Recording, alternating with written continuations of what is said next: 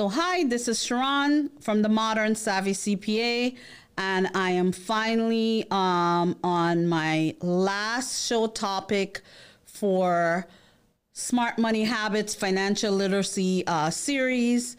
Today, we're going to discuss why we're all doing this, why we are, uh, why we are. Um, why do we have our first nine topics? Why do we think it's important to follow these things and to to be to, to understand and and um, these nine first topics for our overall financial literacy.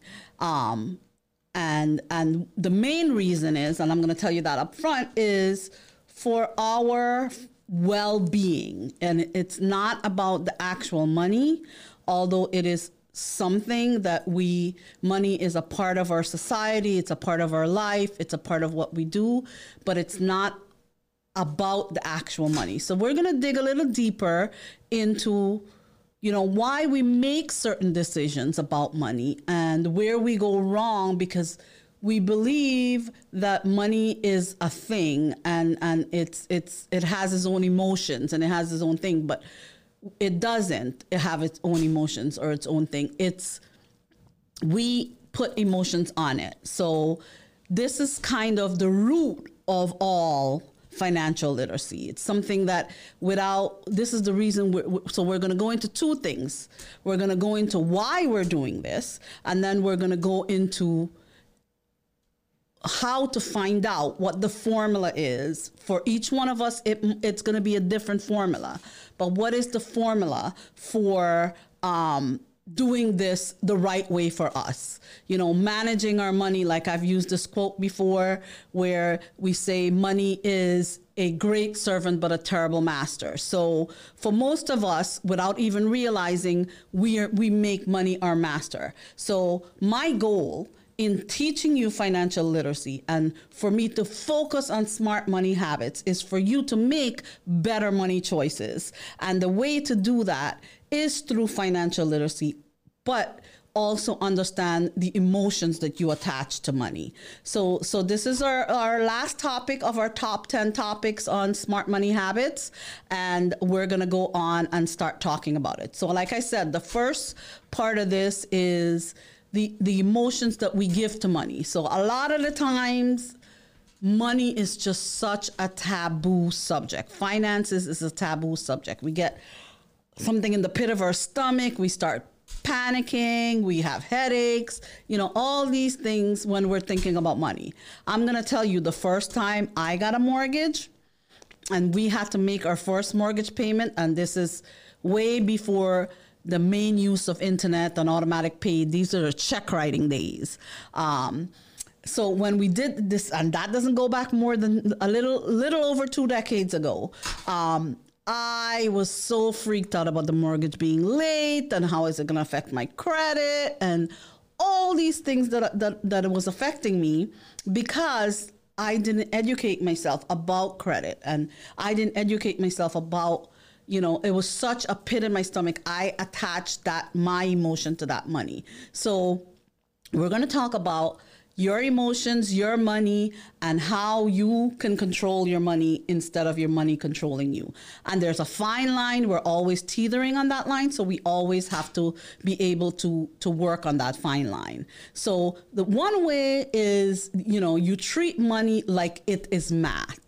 We think of it like, you know, it, when it comes to money, we should be able to make decisions based on logic, reason, rational thinking.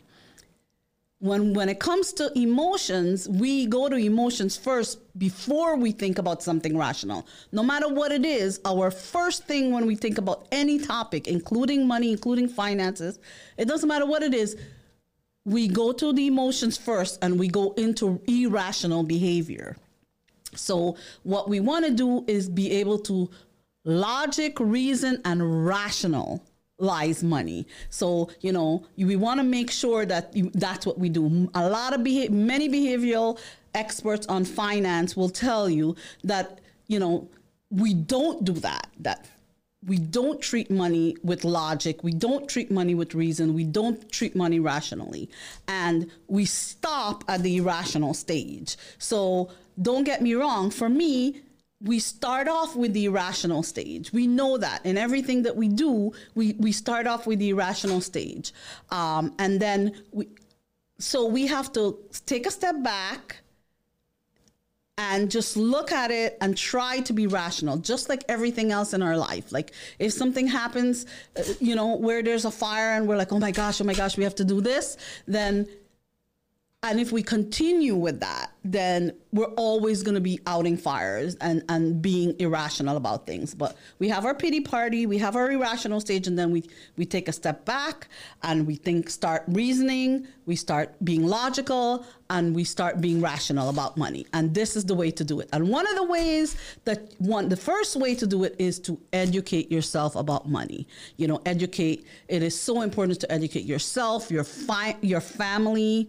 You know, your you, you know you need to be educating your kids. You need to have overall financial literacy power. And the way to do that is the first thing is to educate yourself. You want to make sure that you understand um, what money really is. And it is a means to, it is not it is, is a means. It is part of our whole package. It is not our whole package. It should not be the only thing that controls. You know, it should be one of the legs, but it shouldn't be all of the legs. So we want to make sure that that's what we're doing you know so so as we we go through we you know we most of us attributes money with wealth intelligence style even human worth I mean, we think per- money has a personality, but money does not have a personality.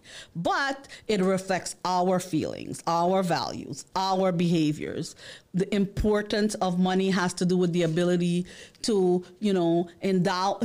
It, it has it, it affects our freedom so we decide so numbers can't do that it's us that's doing that so we have to find a way to use money for what it is it, and it being the servant. So it doesn't control you know. When someone is serving they're not controlling they're serving. So when something is serving it's serving. It's not controlling. You're the master. You control you know. So you have that. So we you know we, we attach so many emotions on money you know. We attach anger when it comes to you know um health, inconsistency in wages, we debt, we attach anger to all of that. With you know, with societies, we attach all those pressures that can be overwhelming. We attach that.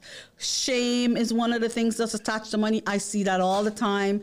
People, you know, have a outside persona when it comes to money and they have an inside persona when it comes to money. And trust me i do tax return and look at people's finances for a living. And i know that those two do not equal. Most of the time it does not equal. So you know we the shame manifests to to, to, to a variety of things in our lives. It, it it becomes it comes into our relationship our interactions with love our interactions with our partner you know. So but shame is rarely a part of our conversation. It's just the inner thing that we do. You know we also attach elation to money. You know we finally experience elation when it comes to you get bonuses you know you attach those things you know you got you got things you know you buy something you attach elations to that. That's e-money you know when we're paying attention to to those type of things we get that euphoria. I know i get the euphoria when i get myself a new pair of shoes which I know is an emotional thing. So sometimes I put the shoe in my cart and I think about it, and that's when I decide and I and I and I go really deep, dig deep. Should I get this pair of shoes? I it, I know it's not a need and it's a want. So it depends. So if I'm putting the right tag on it, then I need to know, you know, it's not a need and it's a want. Am I comfortable with it being a want?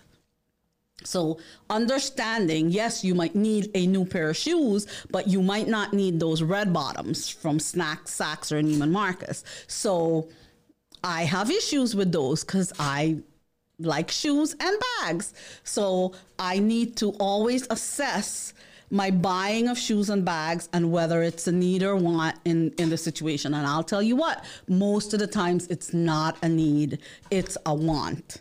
So I need a handbag, but I don't need a $2,000 handbag. I need a pair of shoes, but I don't need a $1,000 pair of shoes. So, you know, understanding the between the needs and the wants. So, you know, don't lie to yourself about money. One of the things that we do all the time is and and we convince ourselves that something that's a want is a need and that's the emotional part of this. When we're convincing ourselves that that we need a pair of shoes and it needs to be a red bottom we know that's not a need that's a want. So you know we we need to understand you know the differences between needs and wants. Living in america you need a pair of shoes, yes, and you can get a pair of shoes where we don't live in a third world country. So you can go to Walmart or you could go to the 99 cent store and get a flip flops for $1.25. But so you'll have something on your foot. In most places in the third world, you probably won't be able to do that. But in America, you can get something on your foot for $1.25. You can also get a $10,000 pair of shoes both of those things are something on your foot. They cover your foot. Do you you have to decide which one you want because one of those are going to make or break your budget. You have to decide which one you can truly afford because you your want will be that $1000 pair of shoes, your need will be a pair of shoes. So it varies between a dollar twenty-five and tens of thousands of dollars. So we need to understand that. So the first thing, the one of the first things that you need to do is change how you identify and understand your feelings with money. You need to be true to yourself. One of the first things that I notice with people is like, oh, I really don't spend a lot. Oh, I really don't do this. They're lying to themselves. And one of the reasons that people do not track their spending, one of the the number one thing I see that people do not track their spending and then they complain that they don't have money, whether it's in your business or it's personally, is because they don't want to look at it. Once you look at it, you will see where you're wasting. You will see where you're putting your money. You will see, you know, how you're doing. You don't have to live cheaply. You can live frugal. To me, living frugal means that I'm watching everything that I spend and I'm understanding what I'm doing with my money and I'm comfortable with what I'm doing with my money. So you want to make sure that you're comfortable with what you're doing. So my feeling is the 50 30 20 budget that's what i use you know the 50% in, on the living expenses the, the 30% is on on the, the variables and then the 20% is on savings or debt it's what we pay on savings or debt so what you spend your 30 on could be one pair of shoes but you have enough to be spending a lot. So you you need to be able to first diversify how you prefer to have your stuff. If you want it to be 60 20 30 i mean it depends on what you know which is you know housing costs fixed costs cost of things that you need to support yourself. 20 is your variable 30 is your variable cost and 20 is your savings or debt. So um, if you're doing good then the 20 will go gr- straight to savings investing you know your goal pots that we talk about. So, you know, you want to make sure that you understand how that works. You want to make sure that you're following what you want, what you're comfortable following. And the only way that you're going to do that is to track what you're doing. So, by not looking or putting the blinders on on your numbers or by not tracing your numbers and seeing what you're spending i don't believe in doing a budget without understanding where your money is going in the first place understanding your money habits if you don't understand your money habits you can't make them smart you know, you can't know if you don't know what kind of money habits you have, you can't make them smart. You can't make better money choices on that. So that's one of the things that you need to do. So, you know, um, setting good financial goals, like we're talking about, you know, is when you attempt. So when you attempt to buy uh, buy something, like I said, you ask yourself, is this is this where I'm achieving to where I'm going with with buying my gore. So so to me, the want section is two ways. You know, I I I might need a pair of shoes, a new pair of shoes here, but what which pair of shoes will depend on how much discretionary funds I have to spend on other things. So you have to make which discretionary is your priority. And one of the ways that you do that is by tracking. Understand what you're spending your money on. Divide your tracking into what's the main things that happens, the housing and all of the other variables, all of the other costs that's involved in you living then your 30% is your variable. That's the part that changes a lot. Then your 20% is your savings.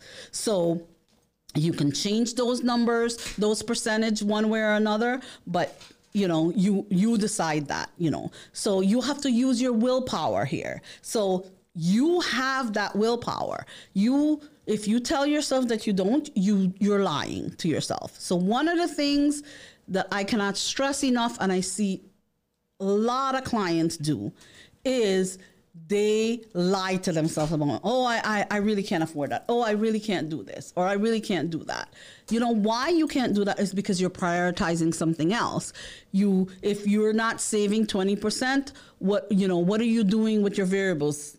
If you're sending your child to private school, is that a, is that's a need or is that a want? Because in America, public schools are free but you have to decide what your priorities are if you can afford to do that you know so you need to make sure that th- that's one of the things you look at what kind of car you're getting you know we've had several of our experts talk about um, our car payment and how a car payment can be the reason that you cannot get a mortgage so understanding you need a car you in a we I live in South Florida. We need cars. We don't have much public transportation. So which car do you need?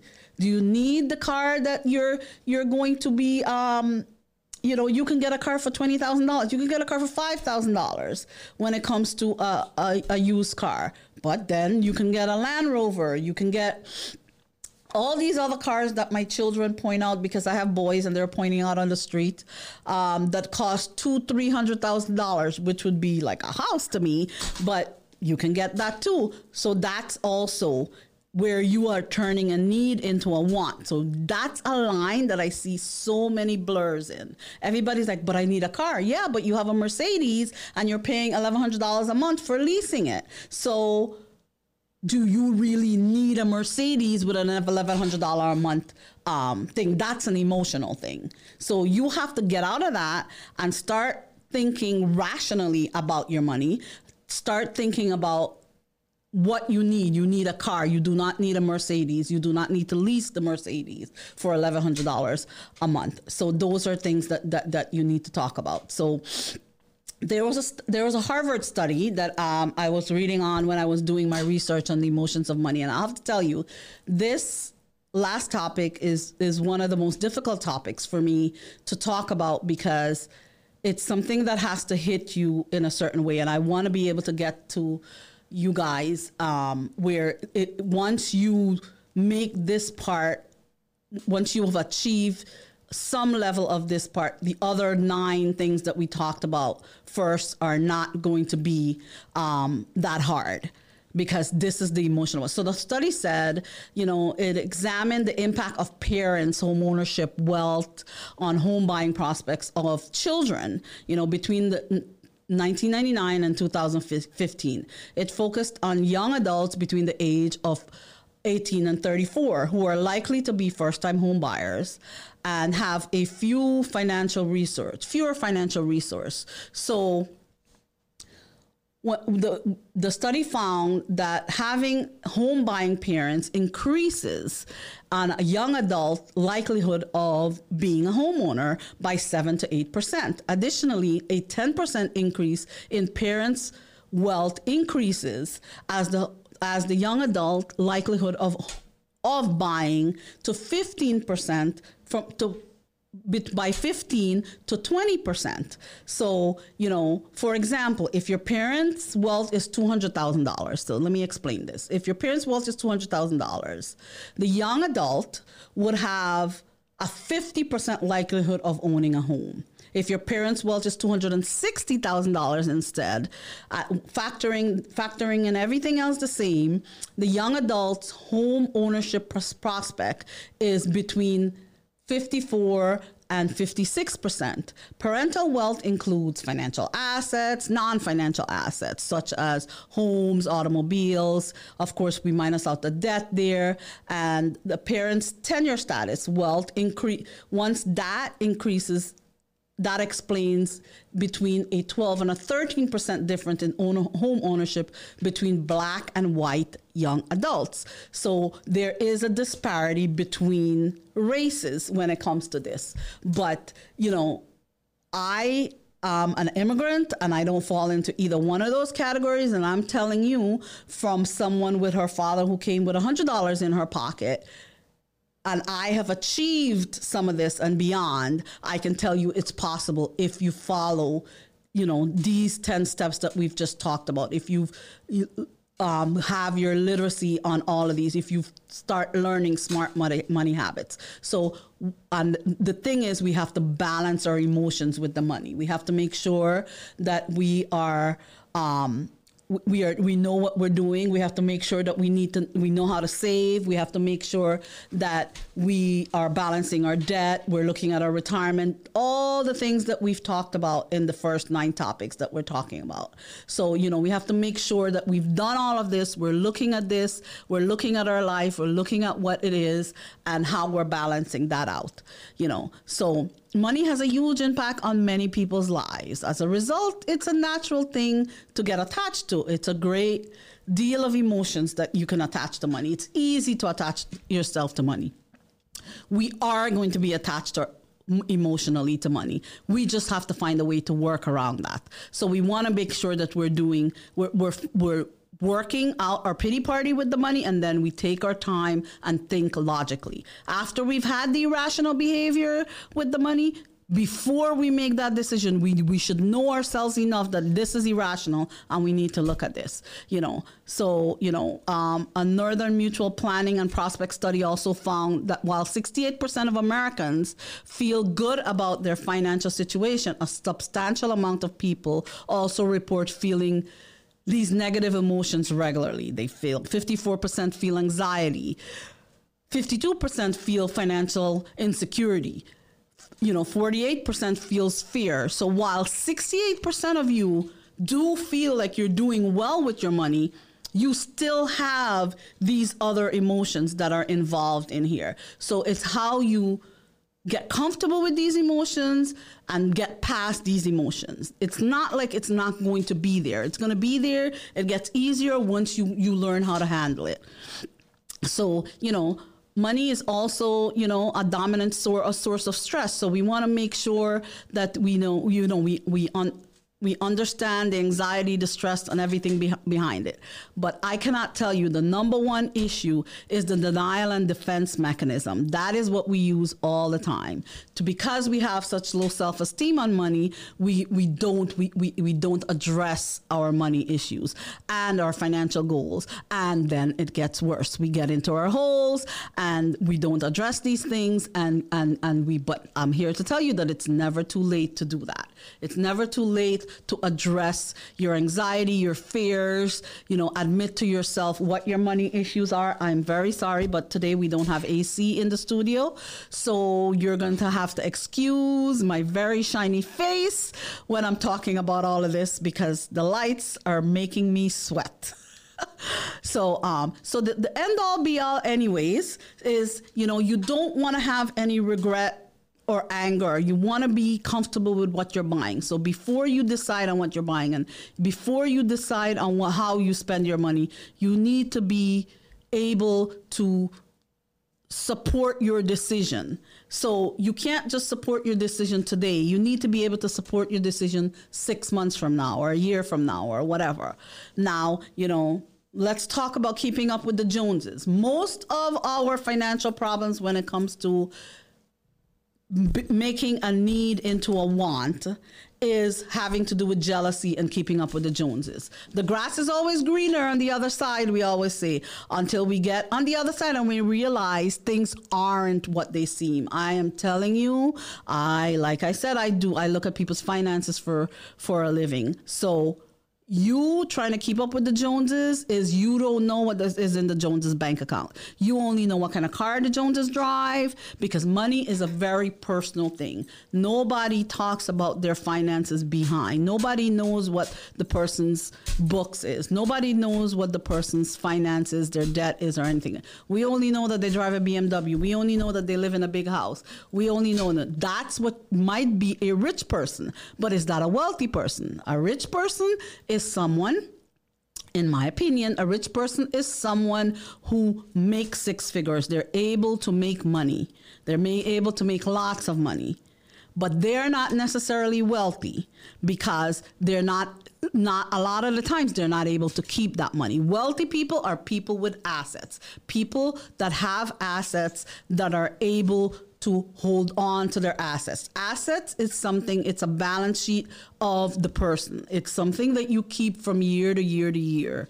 You know, a rich person, they make so much money in one year, are they able to keep some of that? So, you know, diversifying, making sure that you're living you know at your means and slightly below your means is when you're able to save that 20% in whatever field you're necessary so you know free yourself from the jealousy and free yourself from the channels of feelings or motivate motivate yourself to work harder and have your financial goals.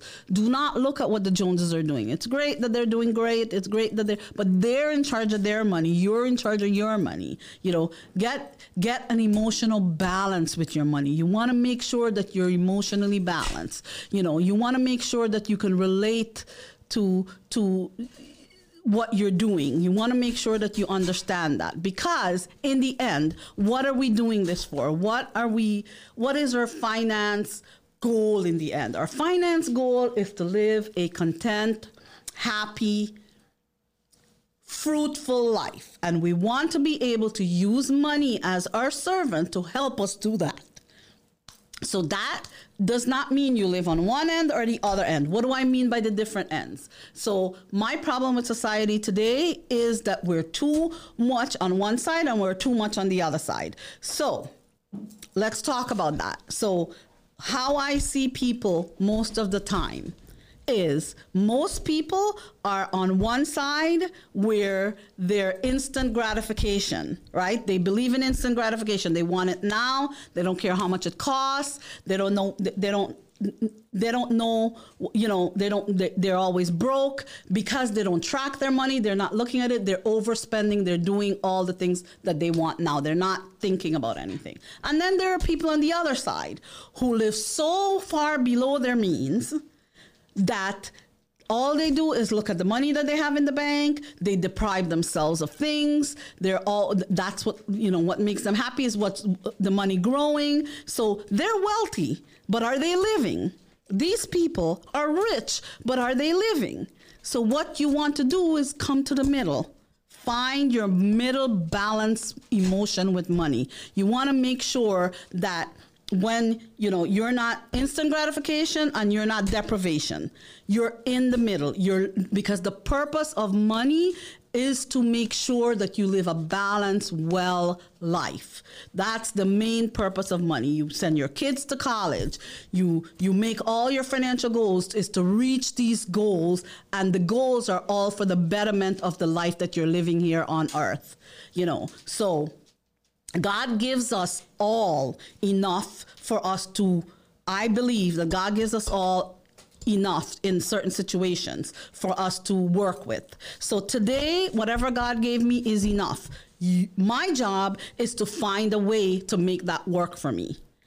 Tomorrow, that enough might be a different number only with my spiritual be- thinking is God knows what that enough is. So that's how I live life. I try to use my enough today to make things work for me. And the way to do that is to is to not um, you know, hold it aside, like I've told you the Bible story already of the three pe- the, the, the, three sons who the father gave them each five shillings. One of them buried it in the backyard because he's gonna save it. He's not gonna, you know, he's not gonna do anything with it. The other one went and enjoyed everything with it. The other one went and invested it in his five cows, enjoyed the time that he spent with his cows, and and and multiplied his cows. So I want you to be the son that goes out there, track your money, spend your money, be comfortable with what you're doing, tell yourself the truth about your emotions, and that is why we had these other nine topics is to get to the point of contentment, well-being, and using money as our servant and not our master. This is Sharon, the Modern Savvy CPA, and thank you for listening to this series. And I will be coming up with a next series on my next show.